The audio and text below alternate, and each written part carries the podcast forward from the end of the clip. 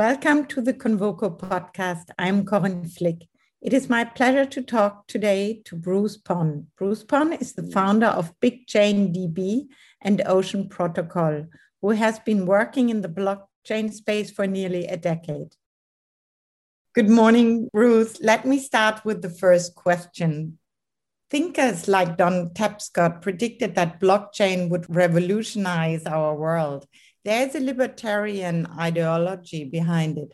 Are we now on the brink of blockchain becoming a large scale technology? What makes it revolutionary? I think the main revolutionary aspect of blockchain is trust.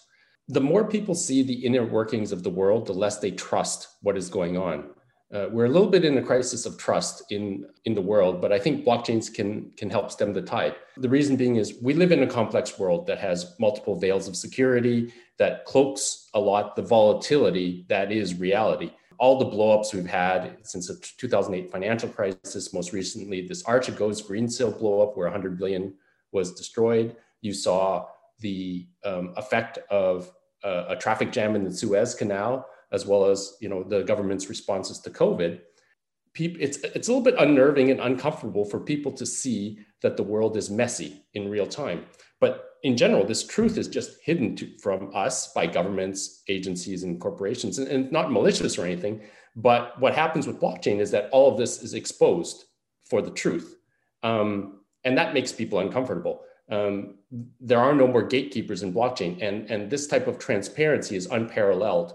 Um, the second reason why it's so revolutionary is that blockchains help to merge digital value with the asset. And you know, if the internet touched five trillion of GDP, blockchains will touch maybe another 50 trillion of GDP. So it's it's a, on a much bigger scale than even the internet. New groups like BitNation proclaim alternative forms of collective governance by means of blockchain technology. What does that mean, and what do you think about it? Governments are not really well equipped to respond to the pace of innovation and change. Um, a lot of governments, as I said previously, have underperformed during the COVID crisis. They gave mixed messages, they botched the healthcare response, and such like that. And so, so once again, um, people are questioning governance. People are questioning, in, in some sense, our democratic kind of foundations. But a lot of this was foretold by books like Sovereign Individual, um, where we're seeing a, an unbundling of nations, where, for instance, your identity isn't controlled by a government. Uh, BitNation, projects like Kilt, Riddle and Code, Fractal, there's a whole bunch of them, are acknowledging this kind of reality and seek to build kind of human centered tools for government, like self governing.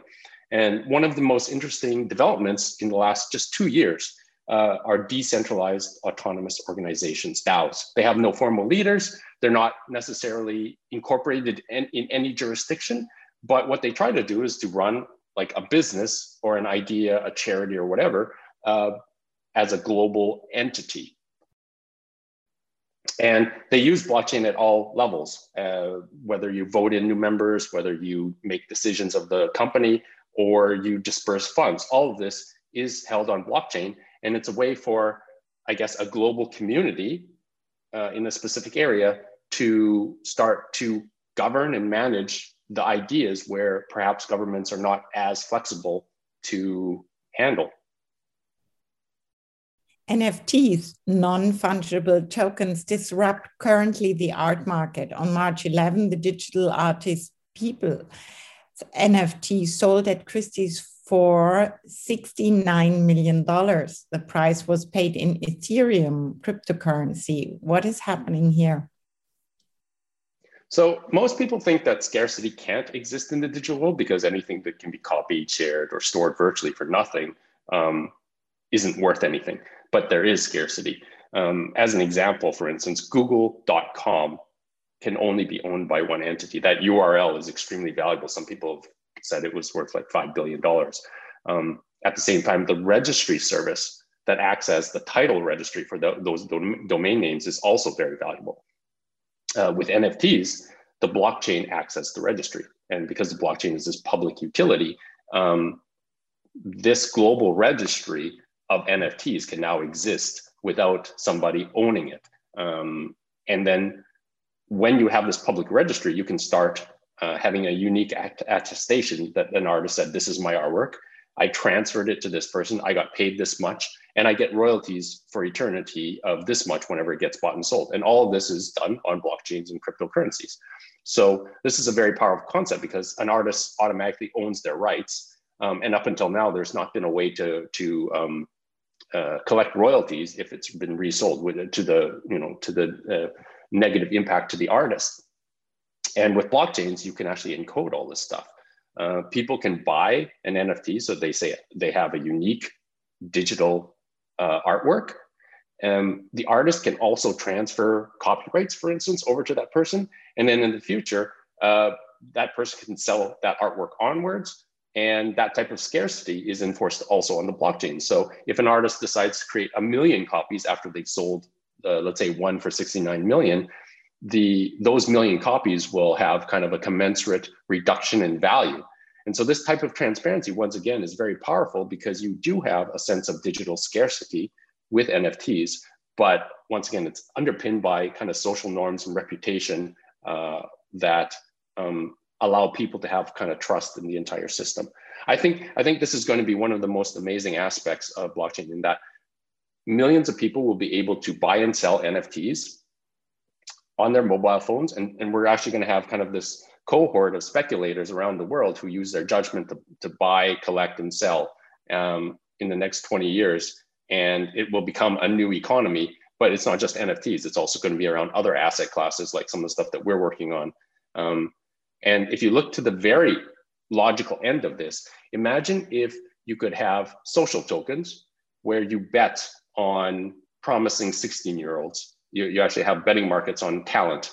Um, NFTs points us in that direction where you could have, let's say, if you could have uh, uh, put some, bought some Michael Jordan tokens when he was 16, or Roger Federer tokens when he was 16, Taylor Swift, whatever, um, and then you you democratize this so anybody, even somebody in in a in a in a situation where they're not they don't have a lot of money, but they they perform very well on on um, computer courses and such like that, it's clear that this is a person who is going to be very talented. If you can get them into the right situation, um, you buy a token, a future on them. So I think that these are some of the ideas that NFTs kind of take us towards, and artists are leading the way. Great. What else? Assets, talents, art.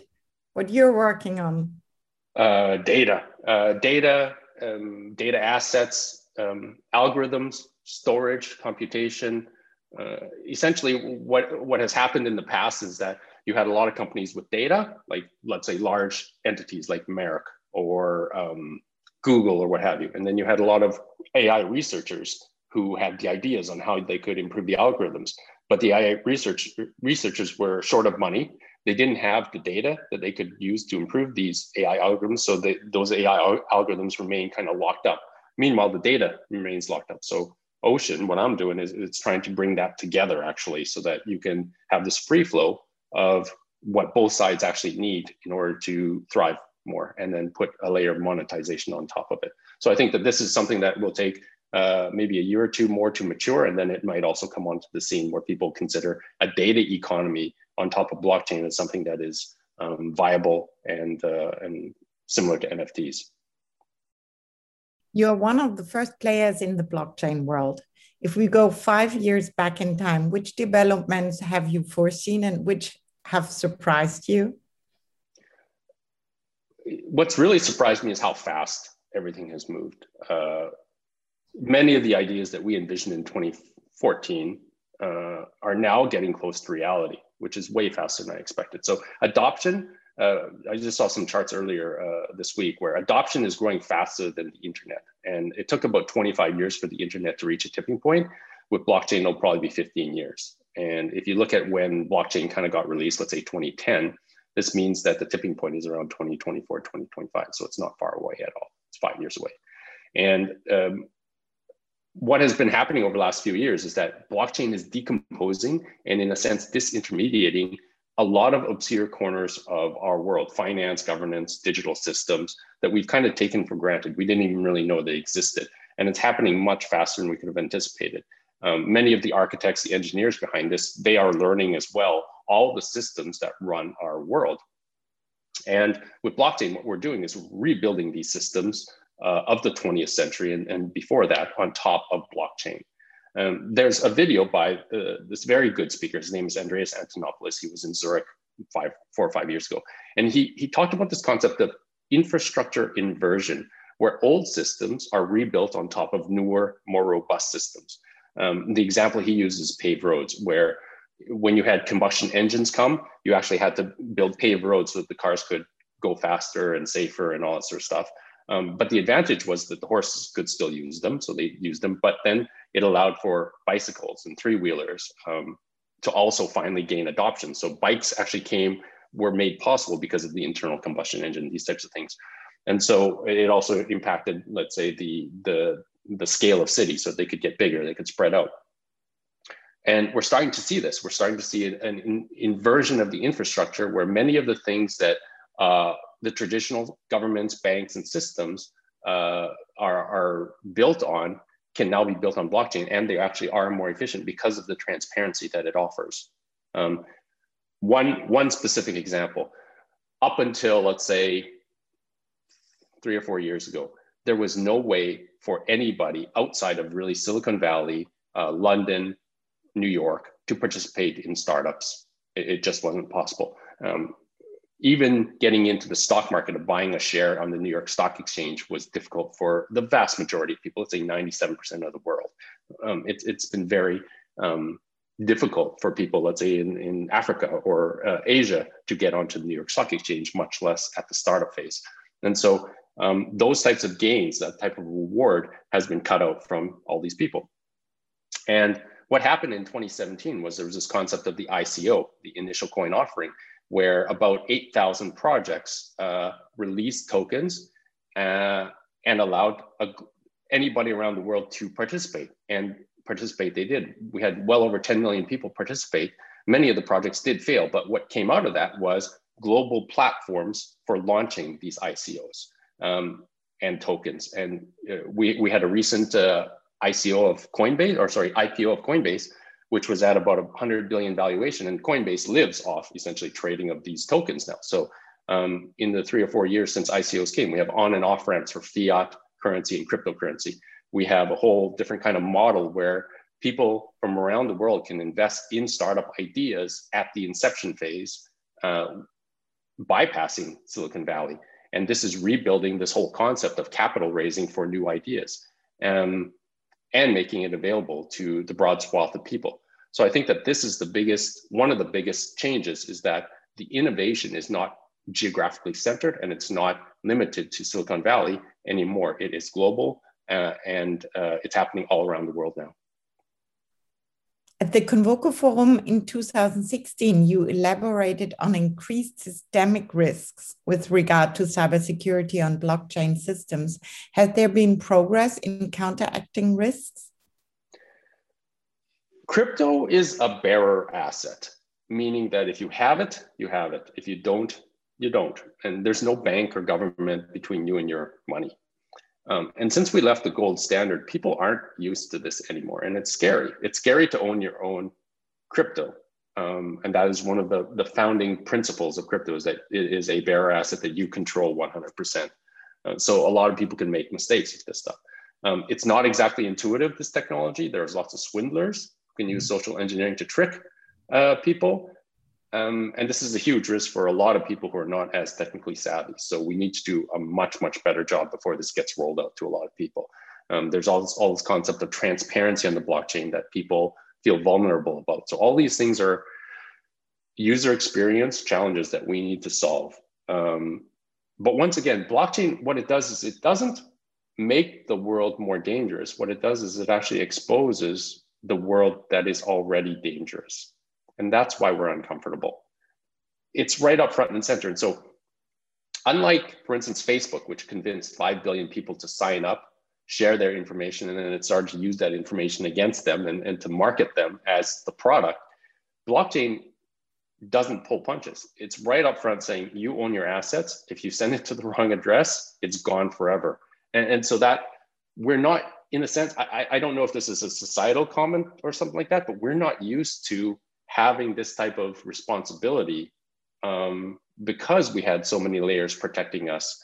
Uh, and blockchain just essentially puts us up front and center with the reality of, of what is. Talking about cryptocurrencies, how will Bitcoin and other cryptocurrencies position themselves in relation to leading fiat currencies? You know, Bitcoin is a hedge against irresponsible governments who print too much money. And Bitcoin, along with Ethereum, they look like they're going to take the role formerly occupied by gold as a bulwark against inflationary pressures that are essentially just over the horizon. If, if you look at the macro situation, every asset feels inflated. We see all time highs in the stock market, the real estate, as well as natural resources. We have a pandemic, uh, which will probably be over sometime in 2022 with most people vaccinated. And governments have essentially you know, increased the, the monetary supply by 50% in the last year this is really a perfect environment for gold to soar, but it hasn't. Uh, and conversely, Bitcoin is actually up 10x in one year. Uh, and in spite of this 10x growth, institutions, family offices, and corporations are continuing to flock to it. Um, it's now worth over 1 trillion as an asset class, and it needs 10 needs to get up to 10 trillion to rival gold. Um, but I think that the the chance of it getting from 1 trillion to 10 trillion to rival gold is a much higher probability than it falling 90% to 100 billion in value at this stage because it is one of the hardest monies uh, available. There's some VCs, Chris Burniske in New York, he talked about this, and Joel Monegro, they talked about this concept where when we went off the gold standard, we separated currency from capital. And that took away the volatility, but it made it so that currency was always going to be deflationary because you can always print uh, typically in a, in, in, a year, you, you print four to eight percent more U.S. dollars uh, every single year. So that's deflate. That's inflationary. Sorry. With gold, uh, or sorry, with capital, you have kind of an increasing asset price over time. And what that does is it makes it so that if you have capital, which is factories, uh, gold, things like Bitcoin and stuff, they rise over time. If you have currency, they drop over time in value. And that when when that change happened, the people got used to a non-volatile currency.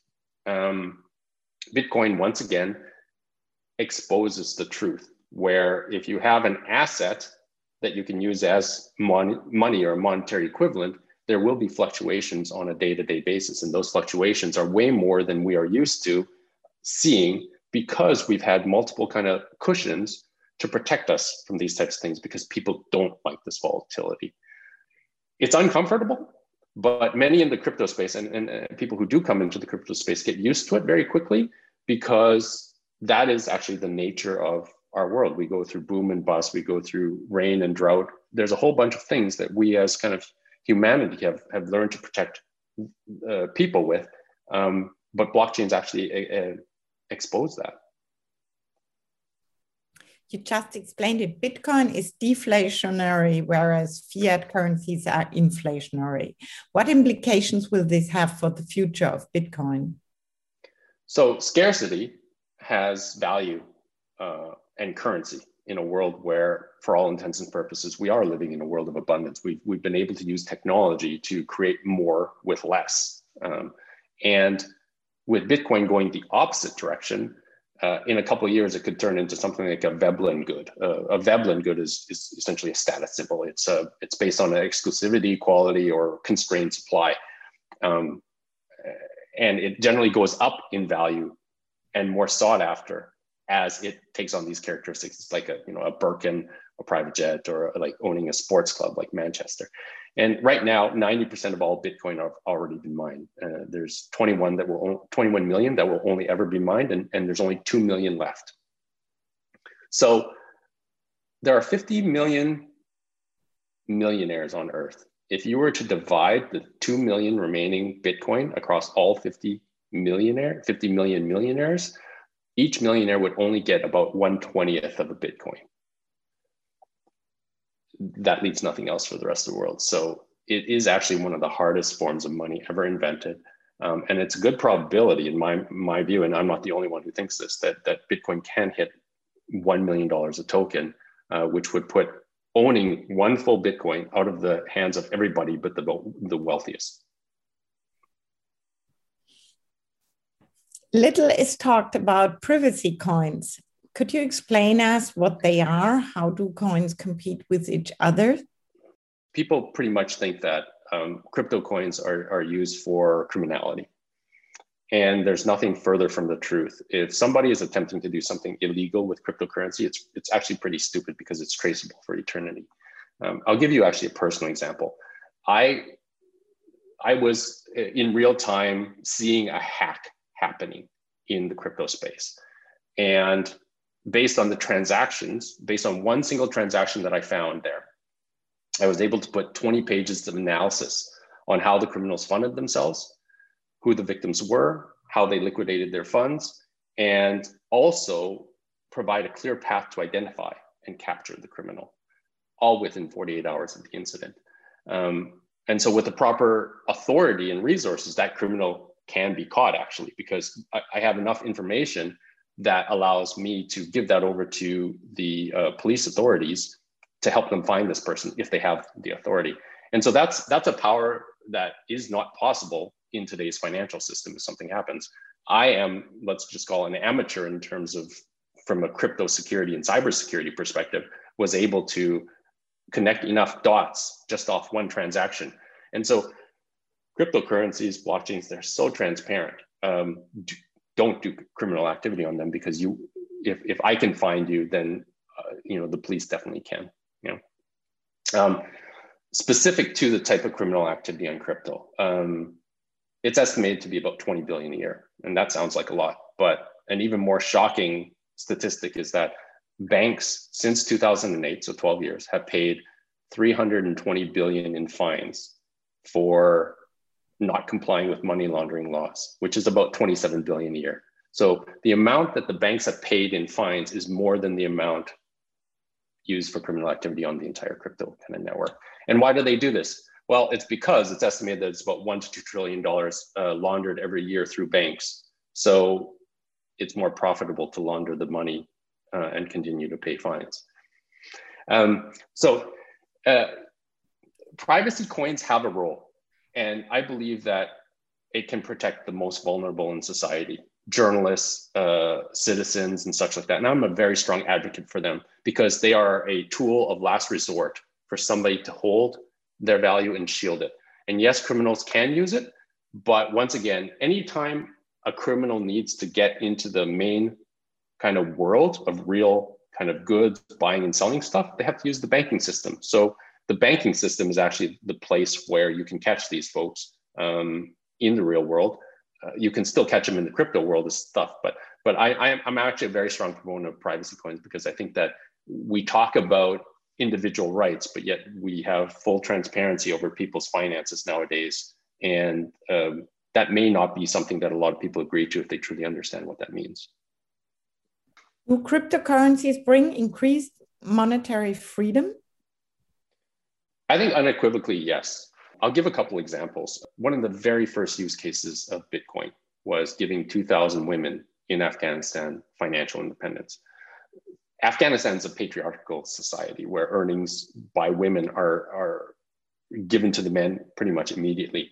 And studies have shown that women are much better custodians of money than men. They invest in nutrition for their babies and families, the safety, education, the house. Um, so you can imagine that when a woman needs to give up their earnings, not only do they lose control of their own money, the, the rest of their family aren't given better opportunities. And so there's an organization that pays women for writing, software development, video production, social media, um, and they pay them in Bitcoin. So they aren't forced to give up their earnings uh, to the men uh, and they can use the money in the way they want. And it's already been shown that these women who are in this program, you know, it, it's changing, of course, the family dynamic significantly but it's giving them more power. And if you were to use PayPal or Western Union, a quarter to half of the money would go away because it's just not economical at the micro transaction level where Bitcoin is. So, so I, I fully believe in this, and this was something that was happening already in 2015. Um, the second example I mentioned before, the initial coin offering craze, where you had 8,000 projects off, like allow investors to buy tokens, um, sidestepping VCs and such like that. But this gave people, maybe 10 million people from all over the world, a leg up compared to Silicon Valley. Um, and it allowed projects that may never have gotten funding to get funding. Um, and we're reaping the rewards of it now because in 2021, all those projects, many failed, but some of them are still surviving to today and bringing real value. Um, and the third kind of example I would say is with crypto, it's been a very Western centric world, let's just say. And one of the main, I guess, drivers in, in our social movements is, is inclusion and e- equality or equity and all this sort of stuff. But depending on the platform, 15 to 50% of all the people on like an exchange are women. Uh, 30% uh, of blacks uh, uh are on crypto exchanges, 27% of Hispanics um, compared to 17% of, of like European uh, folks. And so you have a, a, a much higher elevated um, inclusion in the crypto world for minorities and those who traditionally were not as involved in the financial system. And the, globally, the highest adoption rates are in countries like Nigeria, Vietnam, uh, Philippines, Thailand, Turkey. These are unfortunately countries that you don't necessarily associate necessarily with good governance, uh, stable financial systems, and such. And so, what we're seeing is that crypto becomes a hedge uh, for security, even with its volatility against their home nation, not against, but you know, as, as a hedge against the, the volatility in the home nation. Um, and this is the first technology that is not centered around a traditional power center of Western Europe or the US, um, rather in places where the value is really abundantly clear to the individual systems. Um, so I, I, truly believe that um, financial freedom, crypto is synonymous with financial freedom, and it's probably one of the most democratic rollouts of new technology we have ever seen. That's wonderful, and this is a big advantage, and maybe a reason why it will be also very successful. But a major critique is the environmental harm of crypto mining. Will this be a major obstacle? Blockchains are out there to see completely unvarnished and transparent and that's allows it to be a target.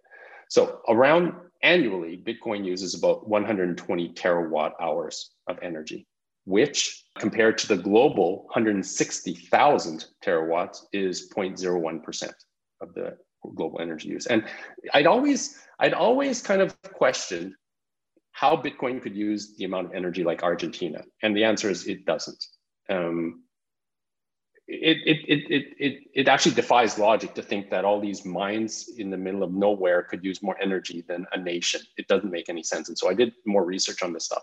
And so 0.01% of the global energy use is put into Bitcoin.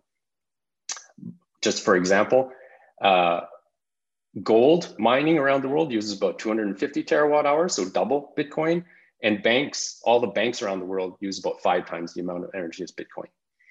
Um, so Bitcoin, yes, it uses a lot of energy. Yes, we need to make sure that the carbon emissions are taken under control. But right now, 40% of the energy that Bitcoin uses is green energy um, at the source. So hydroelectric dams, uh, uh, dams, thermal, wind, solar.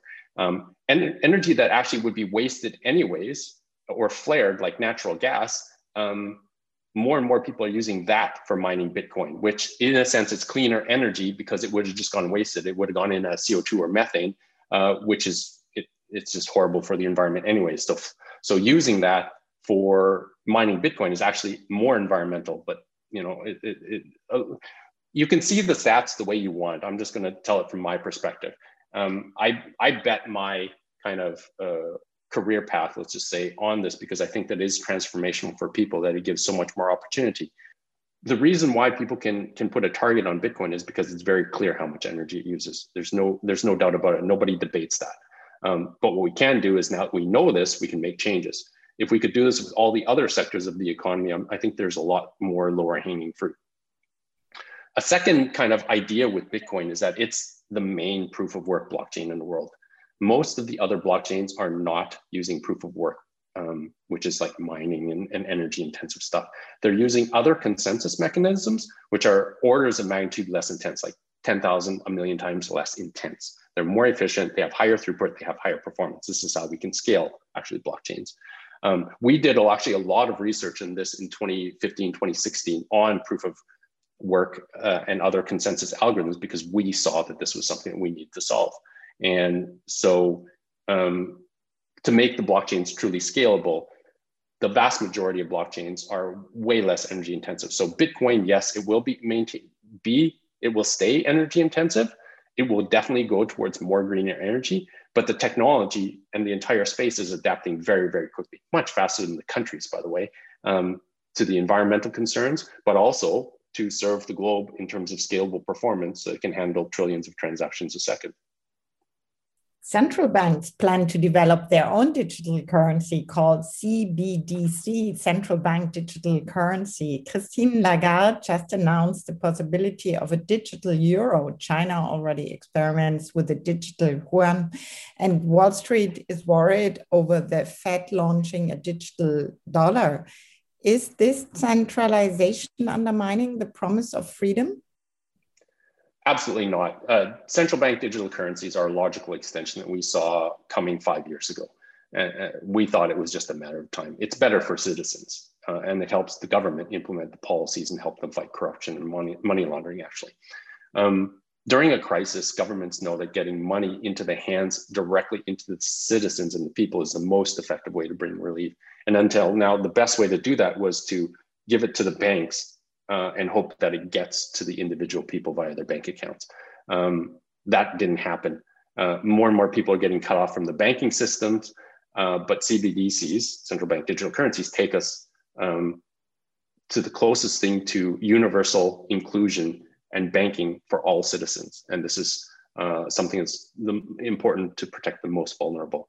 Um, CBDCs actually help avoid this this this uh, this uh, idea called the Cantillon effect, where when money is injected into an economy, those closest to the spigot get the most. And up until now, that has been banks. You know, in the 2008 financial crisis, banks got the bailouts; they survived, but millions of people for whom um, the money was intended to help got foreclosed on. They lost their businesses, they lost their jobs. And so I, I, I actually believe that CBDCs are an excellent tool in today's environment uh, of low and negative interest rates where people um, can get money directly into an account that so they can spend and, and reinflate the economy or reactivate the economy in a way that is more sustaining uh, and that helps the citizenry and not the large banks. Okay, there's also growing concerns about the consolidation of Bitcoin mining into few big players particularly in China? Is there a risk of Bitcoin losing its decentralization? Absolutely not. Uh, I, I, we've seen numbers where uh, mining has been between 15 and 80% concentrated in China in the past. Um, nowadays, I think it's a little bit less. I think it's something like one third. So that decentralization process is only getting stronger. The best example we had was I think last weekend, the entire province of Xinjiang went down. And so one third of the mining capacity of Bitcoin disappeared overnight. It, it, there was a little bit of a shock to the system, but it's a resilient system. And within uh, a day or so, the consensus algorithm adjusted uh, and it just continued on as is. And so I don't think that that this this idea that mining is fully centralized in China is ever something that um, is really an argument where there might be true threats are state sponsored attacks. So if you look at Russia, China, North Korea, Iran, usual suspects, um, they could try to split the Bitcoin blockchain in some ways with their firewalls and such like that. For the, for the most part, let's say China is the one who has the most sophistication who could do this. Um, what's the incentive? Well, if we're honest, Russia, China, North Korea, and Iran, they actually see Bitcoin as a potential destabilizing force against the dollar. So they actually want Bitcoin to succeed. Um, they mine, they can mine Bitcoin themselves to be independent of the U.S. financial system. So, you know, it's not like they love Bitcoin, but they see it that it can it can hurt the U.S. dollar. For the U.S., let's say, and Western Europe, et cetera, Bitcoin encapsulates the next wave of innovation, which can be the basis for millions of jobs and economic activity. So if you look at Bitcoin, what's the incentive to kill it? Of course, nobody likes it. Uh, it's an uninvited guest at the party. but the US sees that if they don't follow this, they're going to lose out on innovation. The US is pretty smart about this. The other countries like China and Russia also see that it's innovative, but they also see that it can hurt the US.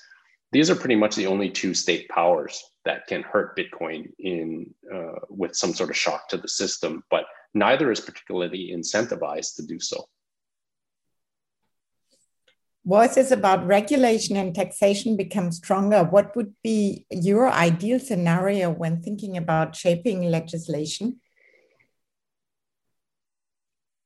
It uh, probably, I, I think that there's a lot of value that can be created with crypto, obviously. And the best way that you can capture some of that is to attract the talent that is building it because they will pay tax. They'll have they'll establish companies there, et cetera, like that. So the ideal situation is um, simplify the laws for taxation and regulation. Uh, have sandboxes like, for instance, Singapore and the UK have done to allow this type of innovation to happen. Uh, a counter argument is something like, for instance, the bit license in New York. In 2014, New York passed a law requiring crypto companies get a like a full license, audits, everything like that. Uh, and the immediate result was 150 companies overnight left New York and they never came back. And to date, since let's say seven years, there's only 25 companies that even bothered to get the license. Town just left. They walked away. And instead of New York being at the forefront of financial innovation and blockchain, they became the last to receive at least the citizens of New York. So that just hurt New York more than anything else. Um, all these, all this talent went to other non-traditional tech centers like Berlin, Singapore, Wyoming, Miami, etc. And this type of the people who work in this space, they're very mobile. They they can just hop on a flight and they are out of the jurisdiction. And so for governments, be very careful how you do the regulation, how you do the taxation, um, because if you do it wrong and it's ham-fisted, it's going to a drive out innovation. It's also going to drive out a lot of your uh, tax base. Um, and if you want to attract this stuff, simplify your laws, make it easier for these crypto companies to come because it is truly a general purpose technology that's going to build tens of millions of jobs if you can capture some of these ideas. But in general, you agree that um, legislation is important and regulation, of, And, and a technology can better thrive if there is a good regulation. Absolutely. It, it, clarity. So there's a couple of ground principles I think nobody can disagree with. People should own their own data. That uh, if you are in a geographic area, that you should pay tax um, and support the the local community and such like that. There's there's all these ground these basic kind of social norms, legal and moral norms that I uh, that uh, I, I just I just don't think anybody can argue against. However, how they get implemented is a different thing. You know, one of the best examples is of course Singapore they have a relatively low tax base. Um, they're extremely innovative and fast moving as a government. Uh, they update their laws so that there's as much clarity as possible rather than drawing it out and just taking a wait and see approach. So this type of bold action attracts people because it gives regulatory clarity, taxation clarity, um, and legal clarity that allows a company to really know what can we do and what can't we do.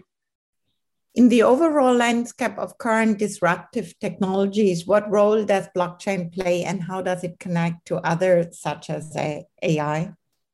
So, blockchain and AI are general purpose technologies. General purpose technologies was a, a coin, a term coined in 2005 by economists. And they had noticed that throughout history, uh, there was about 30 fundamentally new technologies like fire, agriculture, smelting, electricity, railroads.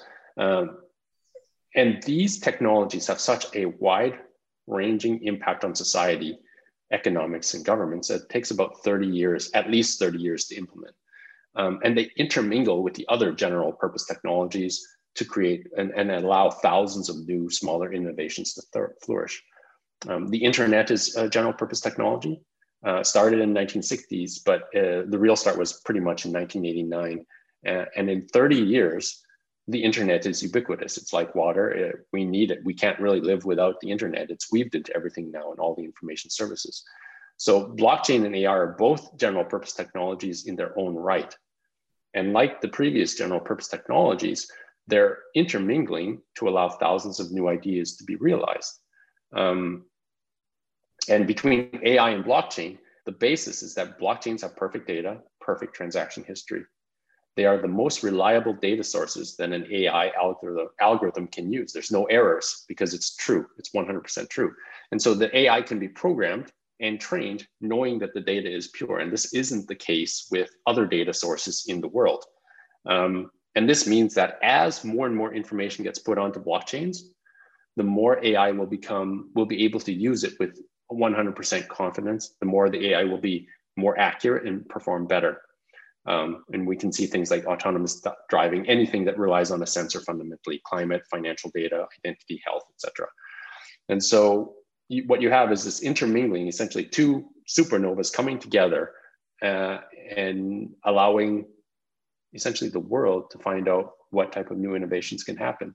And this kind of combines with this um, inversion effect, where we're going to rebuild a lot of the foundations of our society on Bitcoin, or sorry, on blockchain and on AI. Uh, and there's going to be hundreds of millions of new jobs created, but we, we have to let that flourish. And certain jurisdictions are, are definitely leading the way uh, to allow this to happen. Um, but uh, I would feel sorry for those who don't. You said a period of 30 years. When would you say that it's this period started for blockchain? The, the internet took 25 years to reach tipping point. And I think that with crypto, it's going to be a lot faster. It's going to be 15 years. So that's 2025, where we have mobile phones right now. We have uh, the user experience. We have 6 billion people who have smartphones. So people are going to be able to use the native advantages of crypto uh, as soon as they understand it, as soon as they get awareness of it. We don't have a technology adoption anymore. Yes, there's some UX stuff related to the custody, the cybersecurity, and all that sort of stuff, but we are we're at a phase where we went from zero to six billion in mobile phones, and that is the gateway to allow people to to hop directly onto cryptocurrencies uh, and blockchains. Um, and it's going to be huge. Uh, it's just it's going to touch. Right now, we have about 80 trillion in GDP. Crypto will touch probably about 60 or 70 uh, trillion of it, the vast majority. How will our world look like in five years' time? What do you think? I, am constantly amazed at how fast the space moves. I, I guess the the most tangible way I can say this is in 2016, when cryptocurrencies were worth about 10 billion, I said that they'd be worth 100 trillion. Um, today, it's worth 2 trillion. So it's gone from 10 billion to 2 trillion. It's a 200x increase in five years. And I think that we still have another 50x increase to go. So from 2 trillion to 100 trillion um, in five years. Um, and if that that is the case, it definitely it'll be an asset class that nobody can ignore. Uh, the banks can't ignore it, the governments can't ignore it, um, companies can't ignore it. It will be a, a, very turbulent change for a lot of companies. And if the IPO of Coinbase is any indication, where from day one Coinbase became worth more than JP Morgan and many of the banks around the world, uh, because it is a gateway for cryptocurrencies, we're going to see probably 100 more billion dollar companies coming out of the crypto space in five years. Bruce, thank you. Exciting look in the future. Thank you very much for listening. All the best, Corinne Flick.